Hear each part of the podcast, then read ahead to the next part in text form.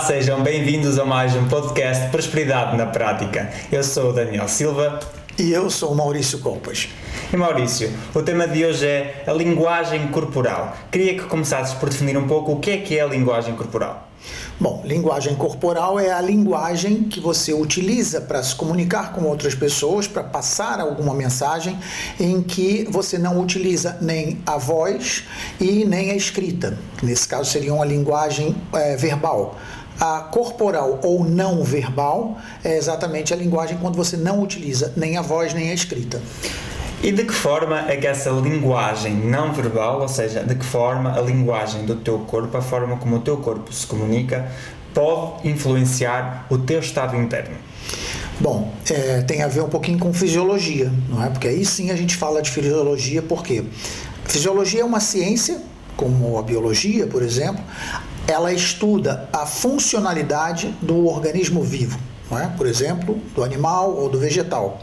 Ah, quando você se comporta, é, quando você põe uma fisionomia, quando você põe uma postura que, que essa imagem transmita segurança, automaticamente, é, fisiologicamente, começa dentro do seu organismo a haver disparos de determinados tipos de hormônios que vão fazer com que o seu estado interno reaja nomeadamente hormônios relacionados, dependendo da posição que você esteja, se estiver triste, vão ser hormônios que vão te deixar triste ou ausência de alegria, não é isso?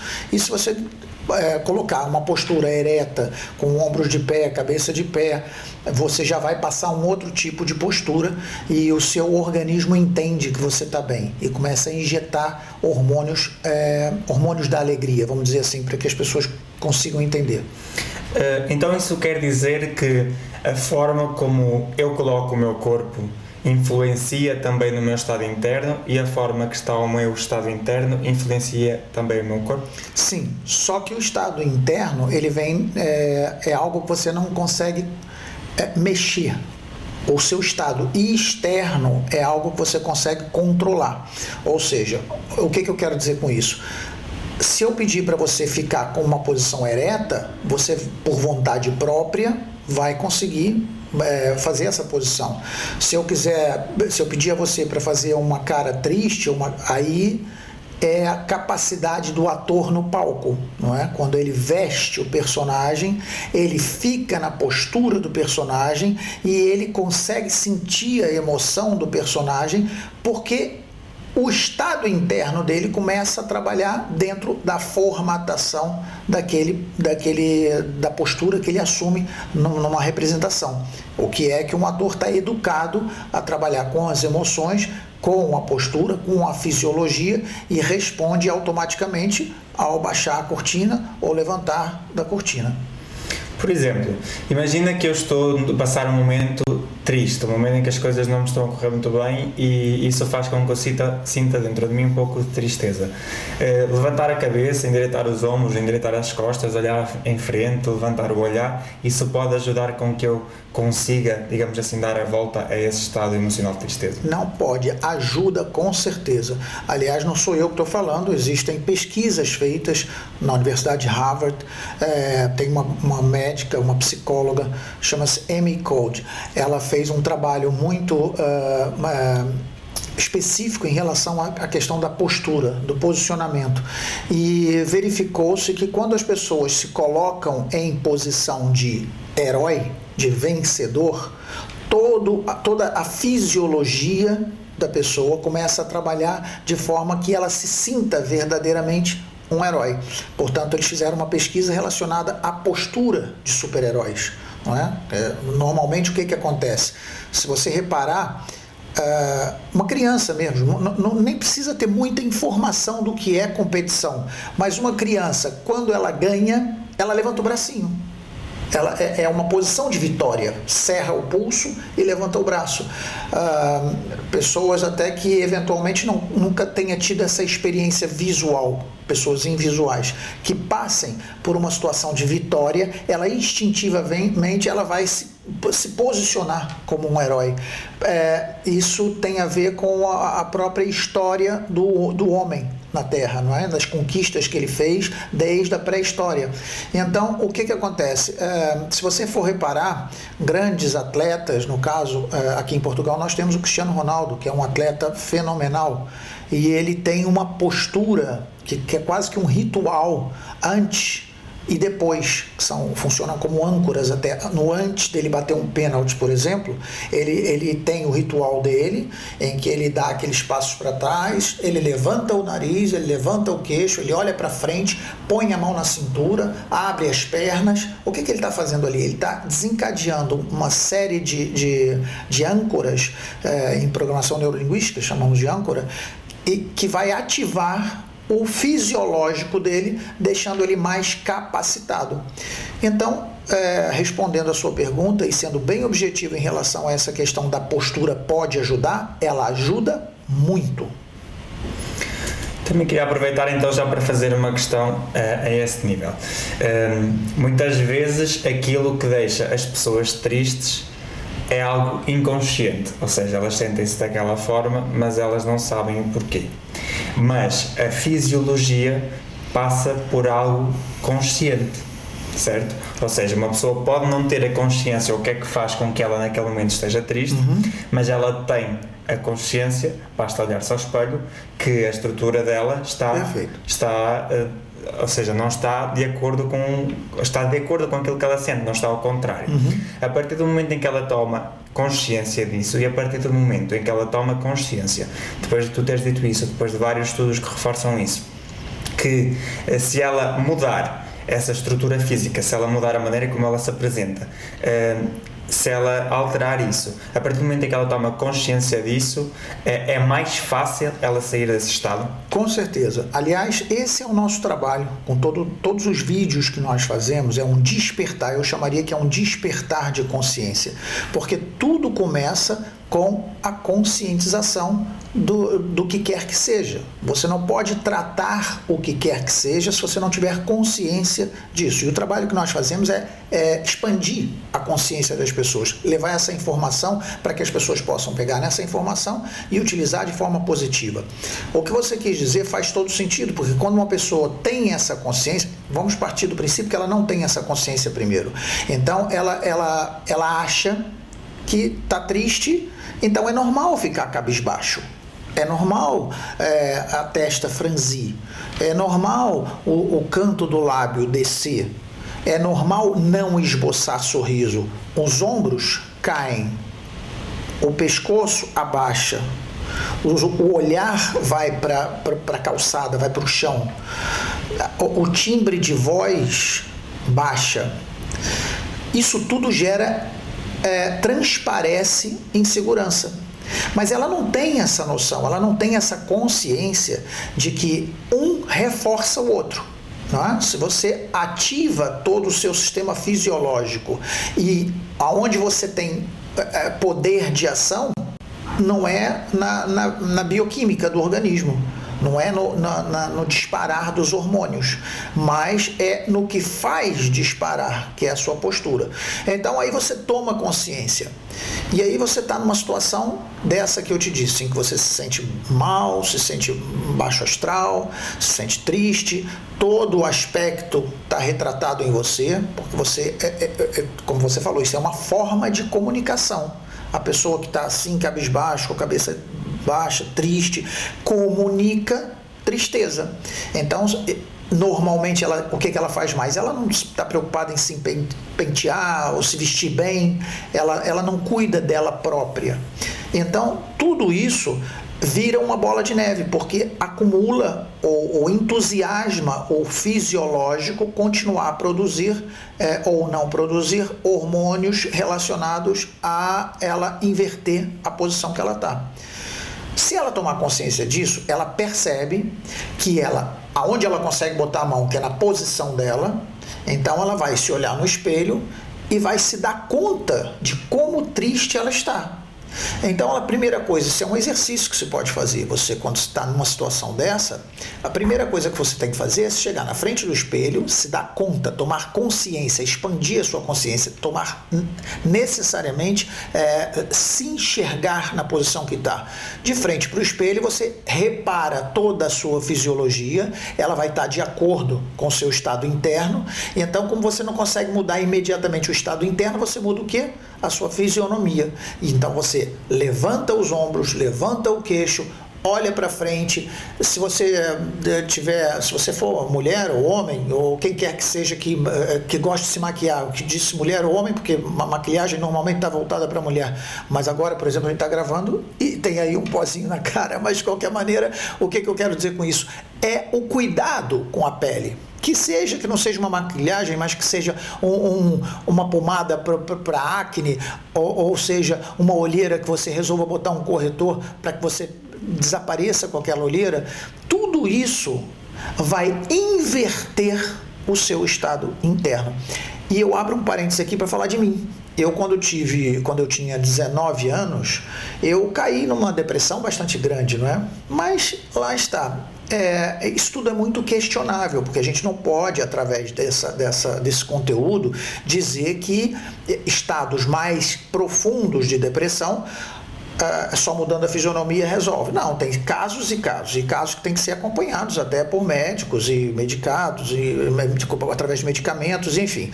Não é esse o caso, não é sobre isso que nós estamos a falar. Estou é, a falar de situações em que você reverta simplesmente a questão da fisionomia. Estava falando em relação a mim. Quando eu tinha 18, 18 para 19 anos, eu, foi, é na altura que você toma consciência de que está ficando adulto, não é? Porque você vai sair de casa, vai entrar para a faculdade. E aquilo me deixou de certa forma, ansioso. Por quê? Porque eu estava sofrendo por antecipação algo que eu não tinha vivido, mas que por medo, porque não sabia o que, que ia acontecer, aquilo mexeu comigo e me deu insegurança. E na verdade, é, eu me permiti sentir aquela insegurança. E ao me permitir sentir aquela insegurança, todo o meu estado interno começou a vir para baixo. É, é, eu falei depressão para que as pessoas consigam entender. Eu não sei se era depressão ou não era depressão, não tomei remédio nenhum para isso.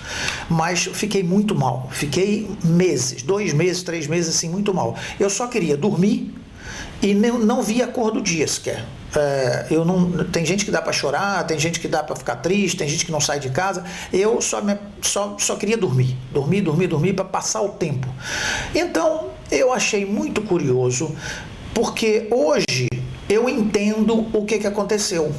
Num determinado dia, mas é, é, é incrível. É como você botar a chave e virar. Num determinado dia, eu fiz exatamente isso que eu falei. Por isso que eu falei com muita verdade, porque eu vivi isso.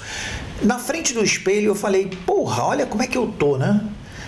Pijama, meio-dia, sábado, sol, pessoal lá fora vibrando, eu aqui me entregando nisso, cheio de olheira, cheio de, de espinha na cara, aquela fase 18, 19 anos, saindo da.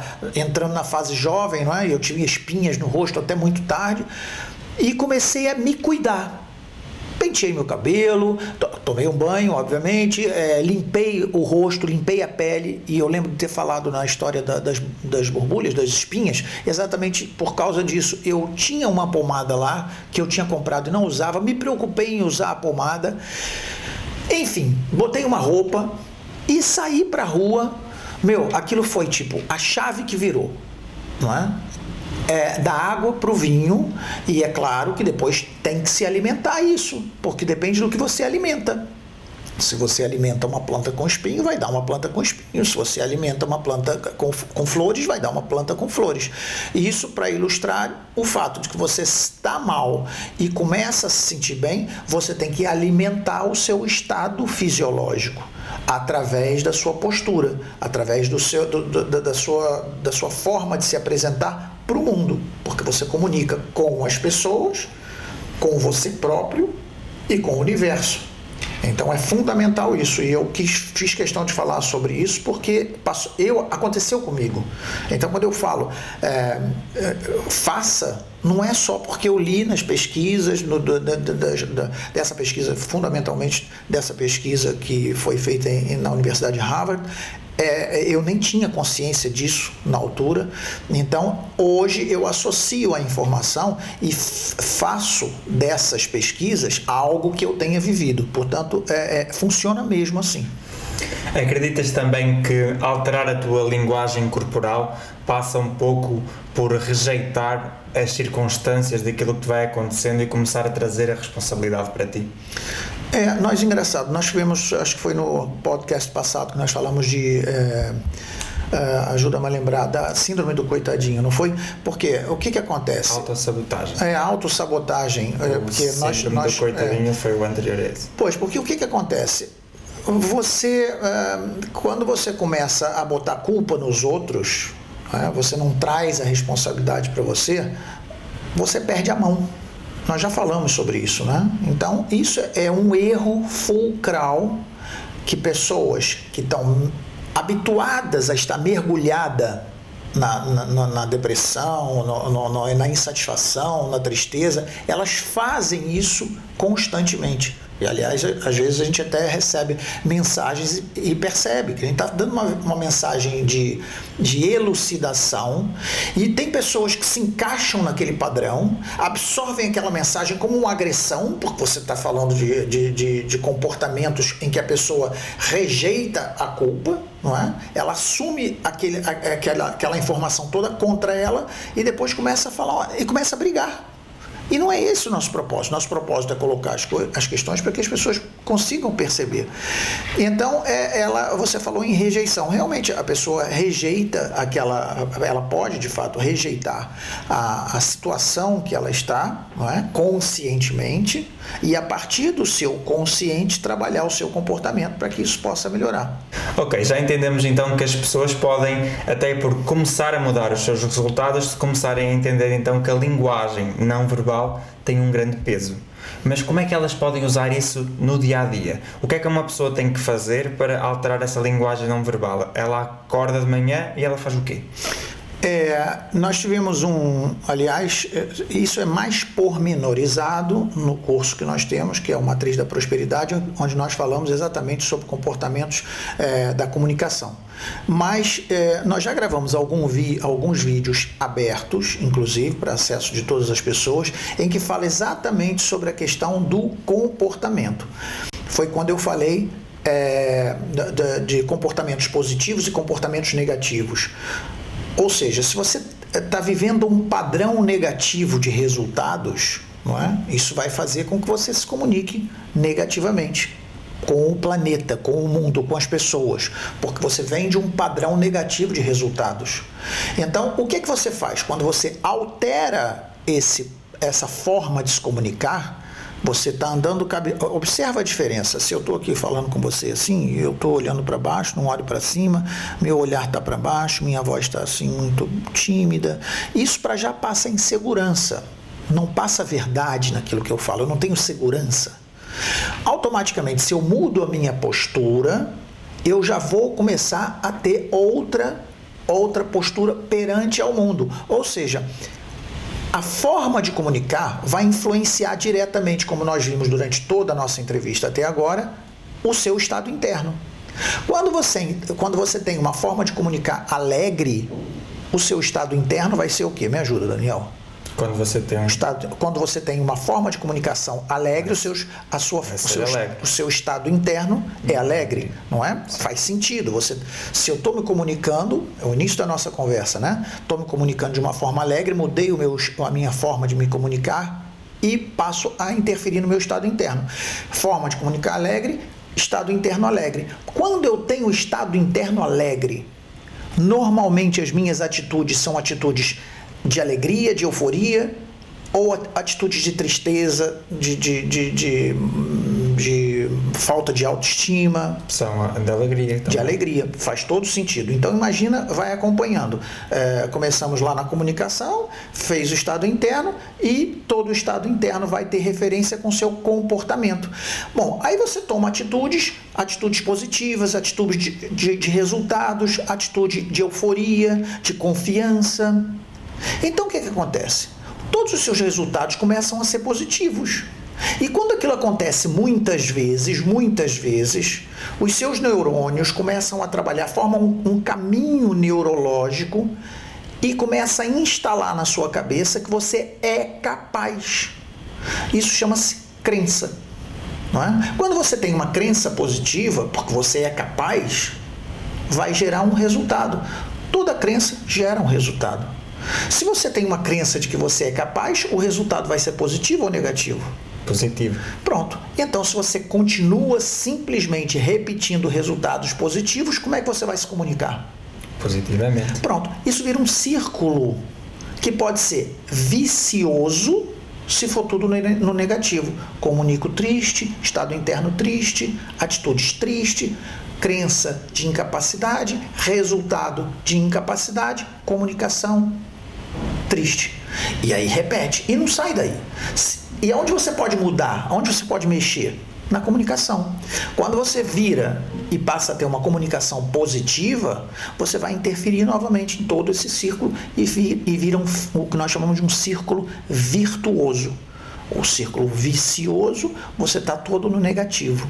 O círculo virtuoso está todo no positivo. Então há essa possibilidade de mudança. E essa mudança, onde você pode mudar, onde está na, tua, onde está na sua mão. É o, que você, é o que você tem controle, que é a sua forma de se comunicar. Compreende? E por aí vai. Muito bem. Ao ouvir-te, eh, surgiu na minha cabeça uma pergunta que acho que é muito importante, principalmente para aquelas pessoas que são pais ou mães. Vemos muitas vezes jovens que enfrentam esse dramático problema da depressão.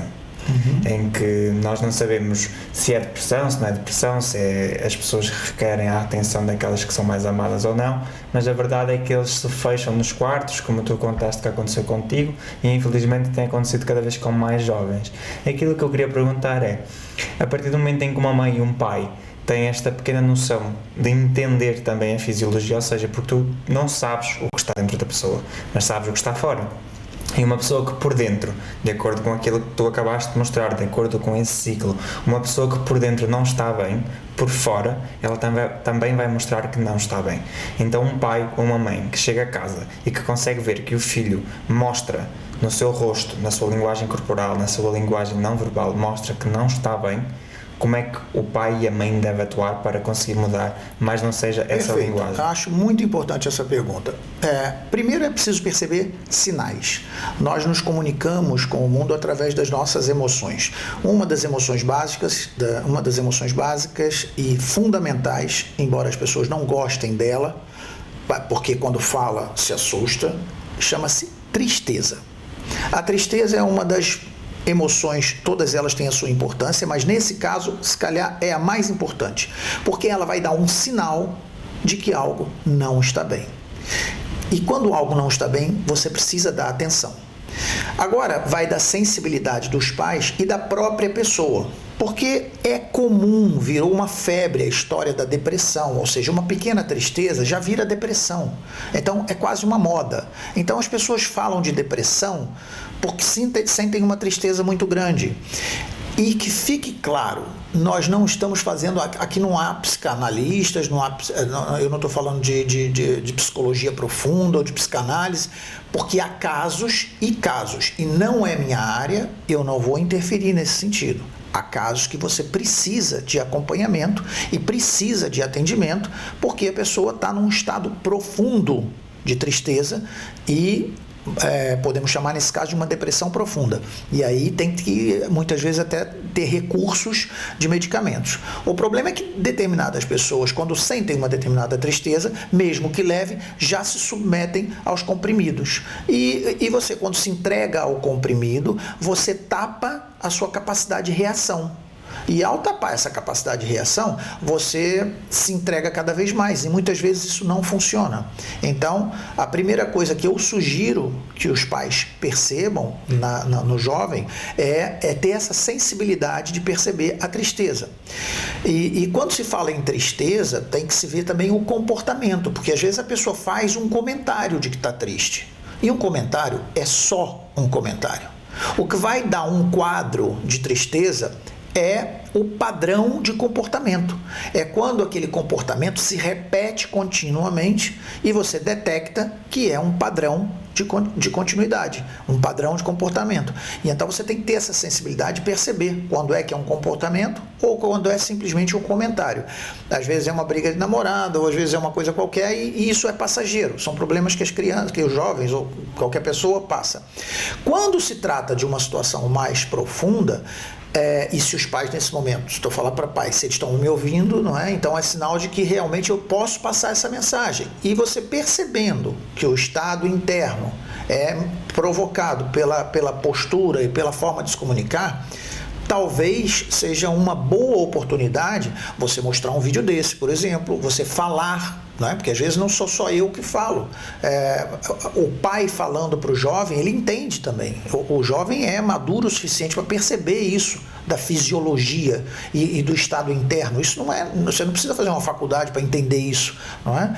Então é, Agora, é preciso também ter a sensibilidade de perceber quando é um padrão de comportamento que não tem referência nenhuma com a tristeza profunda ou com a depressão, ou quando quer que seja, porque é aquela tristeza para chamar atenção sabe? Quando você é, tudo chora porque tá, tá, tá, sempre triste porque a, culpa é não sei das quantas, e aí entra naquele padrão do, da, da síndrome do coitadinho. É, algumas pessoas podem olhar para isso e falar assim: ah, mas como é que ele sabe quando é ou quando não é? Você repara é no comportamento. É? Quando você começa a ver que aquela pessoa, em vez de assumir a responsabilidade daquela tristeza para ela, ela começa a dizer que a tristeza dela é por causa é? Ah, eu estou triste porque o Estado está eh, é, em crise e eu não consigo ganhar dinheiro. O Estado está em crise, você não vai conseguir mudar o Estado. É? Então você larga a mão de ficar culpando o Estado, você procura uma solução. E aí você só no entretenimento de procurar uma solução já lhe vai mudar o seu estado interno porque você está buscando solução. Você está tirando o foco do problema e passa a olhar para a solução. Pessoas que só olham o problema, só olham, fazem questão de olhar para o problema, fazem questão de se, vitimar, de se vitimar na internet, colocar foto de ai ai ai, ui, ui, ui. É, enfim, você nota logo quando, é, quando a pessoa quer chamar atenção. Por quê? Porque a gente, quando era criança, tinha fome, chorava e a mãe vinha com leite. Então a gente aprende desde pequeno que o sofrimento traz atenção. E muitas vezes o que as pessoas querem é atenção querem chamar a atenção.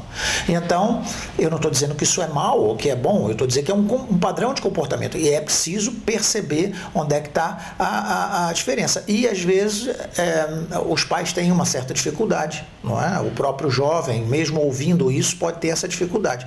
Nesse caso específico, eu sugiro que uma pessoa tenha um acompanhamento com um psicólogo, é, consulte áreas de formação de programação neurolinguística, que é a área que a gente desenvolve aqui bastante dentro do nosso do do, do nosso site e, e, que dá essa perspectiva de uma maneira ampliada, né? ampliando o seu consciente, trazendo soluções que muitas vezes não necessita estar tá ligada à parte medicamentosa ou trabalhos muito mais elaborados, porque é mesmo uma questão comportamental.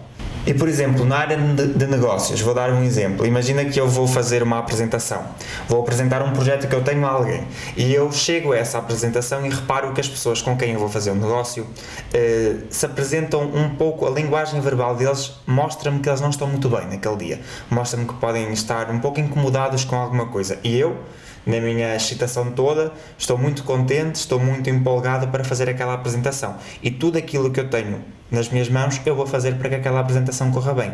A partir do momento em que eu tenho estas ferramentas, em que eu começo a entender que a linguagem não verbal também tem uma força no estado interno, achas que isto é um ponto a favor que as pessoas também podem começar a usar no nível profissional? Por exemplo, eh, tornar a apresentação um pouco mais lúdica para que eu consiga trazer a pessoa para mim, mudar-lhe o estado? Com certeza. O que, que acontece? Em programação neurolinguística, nós avaliamos essa situação uh, já com algum conhecimento nisso. É mais uma vez você tem que ter conhecimento, você tem que investir em conhecimento para que você possa saber dessas coisas. Na verdade, a programação neurolinguística, como estava a dizer, isso é chamado rapport. Ou seja, é, rapport é uma sintonia que você cria com a pessoa que está ao seu lado para ampliar a capacidade de comunicação. É lógico que se você está todo excitado na sua apresentação, né, todo eufórico, com a, a, falando alto, gesticulando muito, e o seu cliente está mostrando um estado interno de menos, uh, não digo nem interesse, mas com alguma reserva, uh, sem muita euforia, é importante você acompanhar o comportamento dele, para que ele veja que haja interação do, da, da linguagem não verbal.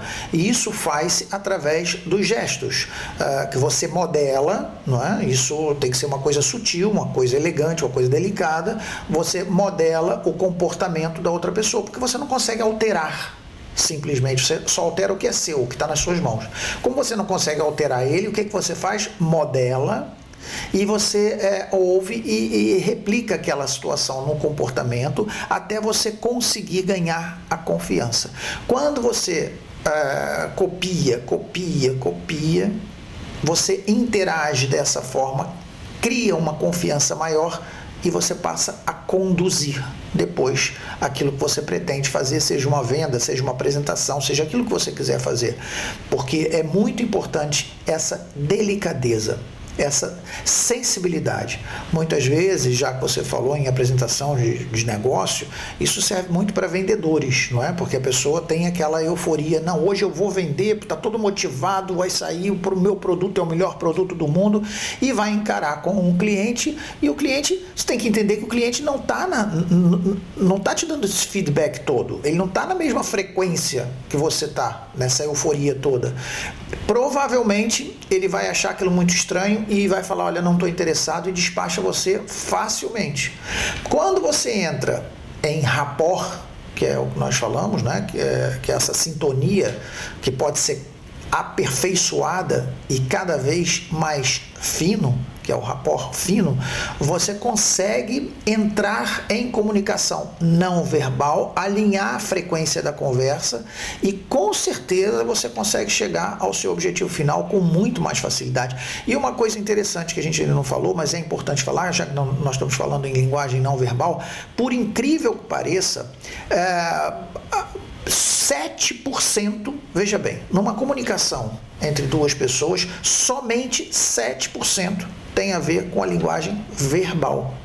Toda essa linguagem que nós estamos falando é maioritariamente 93% maior a influência para que você consiga captar. Por isso é importante perceber. Quando eu falo de rapport, a pessoa não sabe o que é rapport, não sabe agir numa situação dessa. É importante perceber essa sintonia fina.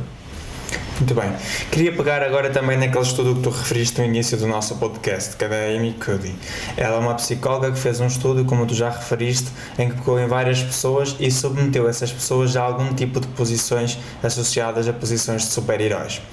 Aquilo que eu queria entender é, ah, e também submeteu outras pessoas que não estavam associadas a essas posições e ela uh, submeteu as pessoas que estavam nessas posições de super-heróis a entrevistas de emprego e uma taxa elevada dessas pessoas foi aceita ao contrário das pessoas que não estavam nessa posição. Ou seja, isto também prova a eficiência da alteração da tua postura, da alteração da tua posição, da alteração da tua linguagem não verbal dentro do teu estado interno. Aquilo que eu queria entender contigo agora é o seguinte: em que momento eh, eu já eu tomei a consciência de que eu não estou bem eu tomei a consciência de que algo não está certo e eu tenho alguma coisa para fazer, sei lá, vou ter um jantar com amigos, em que momento é que eu devo, digamos assim, procurar mudar o meu estado interno e de que forma é que eu posso fazer? Um exemplo que tu já deste foi, por exemplo, o exemplo do Cristiano Ronaldo, que tem o seu próprio ritual. Uhum. Mas eu não sou Cristiano Ronaldo e as pessoas que estão lá em casa certamente também não o serão e não tenho esse ritual criado. O que é que eu devo fazer para, digamos que, criar então uma espécie de ritual e quando é que eu devo fazer para alterar o meu estado? Bom, isso na verdade, o que, que acontece? É um, é um exercício é, diário, é, até porque você Uh, pode, dependendo do trabalho que for feito com essa posição, se for acompanhado com coaching ou com uh, pessoas que tenham alguma formação nesse sentido, ela vai é, aproveitar essas posições para criar o que nós chamamos de âncora. E aí sim, essa âncora instalada, você dispara ela a qualquer momento num SOS de um jantar de amigos, num pedido de namoro ou do que quer que seja, uma apresentação de um negócio. É, mas não é isso que você perguntou. Eu só abri um parênteses para explicar que existe essa possibilidade, mas que você mais uma vez tem que ter conhecimento ou buscar alguém que tenha conhecimento nesse sentido. É, o que, que acontece? Como é um exercício diário, é, eu citei o Cristiano Ronaldo, é claro que Cristiano Ronaldo só existe um, nenhum de nós somos, mais nenhum existe, mas o que é também em programação neurolinguística é a modelagem. Tudo aquilo que, aliás, é um pressuposto básico da, da, da programação neurolinguística, tudo aquilo que uma pessoa é capaz de fazer outra pessoa também pode fazer. Portanto, é, é, isso nós chamamos de modelar, modelar comportamento. Se eu sei que a minha postura promove dentro de mim um, uma descarga hormonal que vai alterar a minha fisiologia, e, consequentemente, vai alterar o meu comportamento, o meu estado interno e, consequentemente, o meu comportamento, então eu posso aplicar isso como um exercício diário. E aí, tirando o exemplo do Cristiano Ronaldo, eu posso citar 200 exemplos. Basta você Todos nós passamos pela nossa fase de infância e temos os nossos super-heróis todos que nós vimos. Se você for reparar, o Incrível Hulk, eu não vou aqui fazer porque eu não sou realmente o Incrível Hulk, mas ele faz aquela coisa assim, não é? Ou seja, ele cerra os punhos e dá o grito de guerra dele. É, a Mulher Maravilha, ela, ela, né, e o Super-Homem, que põe a mão na cintura, não é? põe a mão na cintura e olhar reto, é, sorriso entre os lábios, não é? é não sei, um monte de outros é, super-heróis que você conhece, Batman, não é? Robin, é, sei lá, existem vários é, super-heróis que se você reparar, todos eles instintivamente, até na, na, na própria produção, do, do, do, desenho animado, do filme, já é colocado o super-herói na postura de vencedor. E a postura de vencedor é isso. Quando você for, eu falei Cristiano Ronaldo, mas qualquer modalidade desportiva, qualquer Olimpíada, qualquer competição, o vencedor vai erguer o punho, entende? E se você se coloca na frente do espelho, numa posição de campeão, não é? Numa posição de super-herói e permanece ali alguns 5 minutos, 10 minutos, é? você vai, vai interiorizar uma posição e o seu subconsciente vai entender que você é um vitorioso. Vai entender que você está ali numa posição de vencedor.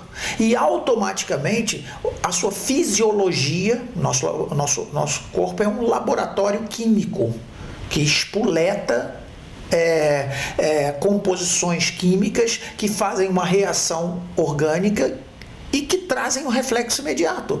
Portanto, isso tudo acontece e o exercício diário disso vai fazer com que você se torne cada vez mais forte. E, eh, quem sabe, você encontre um, uma determinada posição que você ancora aquela alegria toda, aquela euforia toda, aquela força toda, porque existe um trabalho que a gente faz e, e eu até me comprometo a fazer um trabalho dirigido, porque é preciso um, um, eu preciso acompanhar a pessoa, né? Eu vou fazer um trabalho, posso fazer um trabalho de áudio e colocar onde eu acompanho induzo a pessoa a um determinado momento de euforia e ancoramos aquela, aquela sensação. E aquilo pode ser usado em momentos especiais. E, e você dispara, pode ser um, um, bater de palma, desculpa aqui o microfone, pode ser apertar o punho, pode ser um, um detalhe, apertar a ponta da orelha, apertar a ponta do nariz, é, é, simplesmente apertar a ponta do dedo, ou seja, chama-se criar âncora, já falei aqui algumas vezes, mas é muito importante, e respondendo objetivamente a sua pergunta, né? Você pode fazer disso um exercício diário, você não precisa estar preocupado, ah, hoje eu tenho um encontro, então vou ficar meia hora. Pode, e por que não? Não é? Mas convém que você já, já esteja exercitando esse tipo de comportamento para que você possa fazer essa alteração é, de forma gradativa. E desculpa interromper-te, Maurício, mas agora lembrei-me até de uma situação de um, de um TED que eu assisti da Amy, já que falamos dela, vou pegar uh, outra vez nela, e ela diz assim: Não finjam até que façam, finjam até que se tornem. O que é que tu achas desta afirmação? Bom, é, isso é belíssimo, não é? Porque o que, que acontece? Quando você, mesmo quando você não acredita em alguma coisa, se você o fizer de forma é, credível para você próprio, forçosamente você se tornará. Entende? Então o que ela quis dizer foi exatamente isso. Mesmo que você não tenha essa, essa sensibilidade ou que, ou, ou, ou que acredite em você próprio, finja ser até que você se torne. Por quê? Porque isso tem uma história por trás, não é? Ela é uma pessoa que antes de se tornar quem ela se tornou, ela, uma altura da vida dela, ela tinha 19 anos de idade, ela sofreu um acidente e nesse acidente, uma das sequelas que ficou foi a perda da sua capacidade intelectual, no seu QI. E isso uh, fez com que todo uh, o desenvolvimento da faculdade que ela fez uh, durante o período eh, fez com que ela atrasasse mais quatro anos. Ou seja, ela levou mais quatro anos para concluir aquilo que as outras pessoas concluíram mais tempo. Mas, nota bem, é, ela sempre acreditou e as pessoas sempre motivaram. Não é? Então, embora ela não se tornasse aquela pessoa que no momento tivesse um QI alto, ela se fazia passar por isso para que alimentasse a própria, a própria, a própria crença interna, para que ela chegasse lá. E o mais curioso disso tudo é que depois, quando uh, ela se tornou, uh, no, quando ela foi fazer a apresentação dela, no finalzinho da faculdade, ela teve muito medo né, de chegar lá e apresentar a, a, a como é que se fala? Projeto. O projeto final dela, e no entanto ela retraiu-se, sentiu medo e retraiu-se. E as pessoas, é, inclusive uma pessoa muito chegada a ela, disse: Não, você vai para ali para frente, você vai fingir que as pessoas te amam, você vai fingir que você é uma pessoa maravilhosa e você vai fingir que todo mundo está prestando atenção em você e você vai sentir aquilo e vai passar o seu recado. E você vai conseguir. E ela tinha que fazer. E ela foi com aquilo na cabeça. Então ela foi ali na frente e ela fez se passar por algo que ela nem ela acreditava não é? Então ela, ela fingiu ser e hoje ela é. Entende? Então essa mensagem, essa frase tem muito que se diga pela própria história dela, é? Aliás, nós somos nós estamos a falar isso. Ela conta essa história dela. Aliás, nesse TED que você assistiu. Sim, sim. Não? Exatamente. Ela ainda disse depois que quando ela estava em Harvard a dar aulas já teve uma aluna que ela detectou através do comportamento da comunicação não verbal dela, ela detectou que ela, essa aluna estava a passar pelo mesmo que ela tinha passado. A aluna foi ao gabinete dela, disse que não estava bem, que ela não deveria estar ali e a, e essa, e a Amy disse assim, não, tu deverias estar aqui e vais fingir até tu sentires que tens que estar aqui. Exatamente. E passado duas semanas a aluna continuou lá e deu um grande depoimento numa aula dela para isso. Ou seja, aqui também mostra um pouco da força que tu acabas por ter dentro das emoções que vão dentro de ti e que às vezes é preciso mesmo tu meio que lutares contra aquilo que está um pouco dentro de ti porque tu sabes que aquilo te vai levar mais longe. E, e isso tem tudo a ver com, a nossa, com o nosso podcast de hoje, porque nota bem, quando você finge, você está criando uma posição de herói, de super-herói. Você, quando vai para frente do espelho e imita seu super-homem ou a Mulher Maravilha, você não é o super-homem nem a Mulher Maravilha, mas você finge que é até você se tornar. Então, o que ela, é, o que ela trouxe isso para a vida dela, é, é, aliás, tem tudo a ver com as pesquisas que ela veio desenvolver nesse sentido, que é o fato de você acreditar antes de ser não é? é? Nós falamos muito isso no, no, nas nossas palestras, nos nossos vídeos, que é a crença absoluta. É, é, é fazer-se passar-se por, mesmo que você não acredite, até você se tornar. Muito bem. Por fim, antes de terminar, queria fazer-te uma questão que é a seguinte: mudar muitas vezes a nossa postura, mudar muitas vezes a nossa fisiologia, a nossa linguagem corporal, são pequenos ajustes. Mas estes pequenos ajustes podem fazer grandes mudanças? Podem fazer toda a diferença. É? Porque é, é, o que eu costumo dizer, a gente não consegue estalar o dedo e transformar da noite para o dia, dia, mas você pode, com pequenos ajustes diários, né, trazer isso para um exercício diário, fazer a transformação da sua vida. Né? Nós fechamos, penso eu que já fechamos, ou estamos quase a fechar, a, a, o nosso podcast de hoje com um exemplo belíssimo sobre isso. É? Então é muito importante você perceber acreditar nessa, possi nessa possibilidade de virada e fazer os seus ajustes. E esses pequenos ajustes vão transformar a sua vida de uma forma brutal e verdadeira. Muito bem. Obrigado, Manício.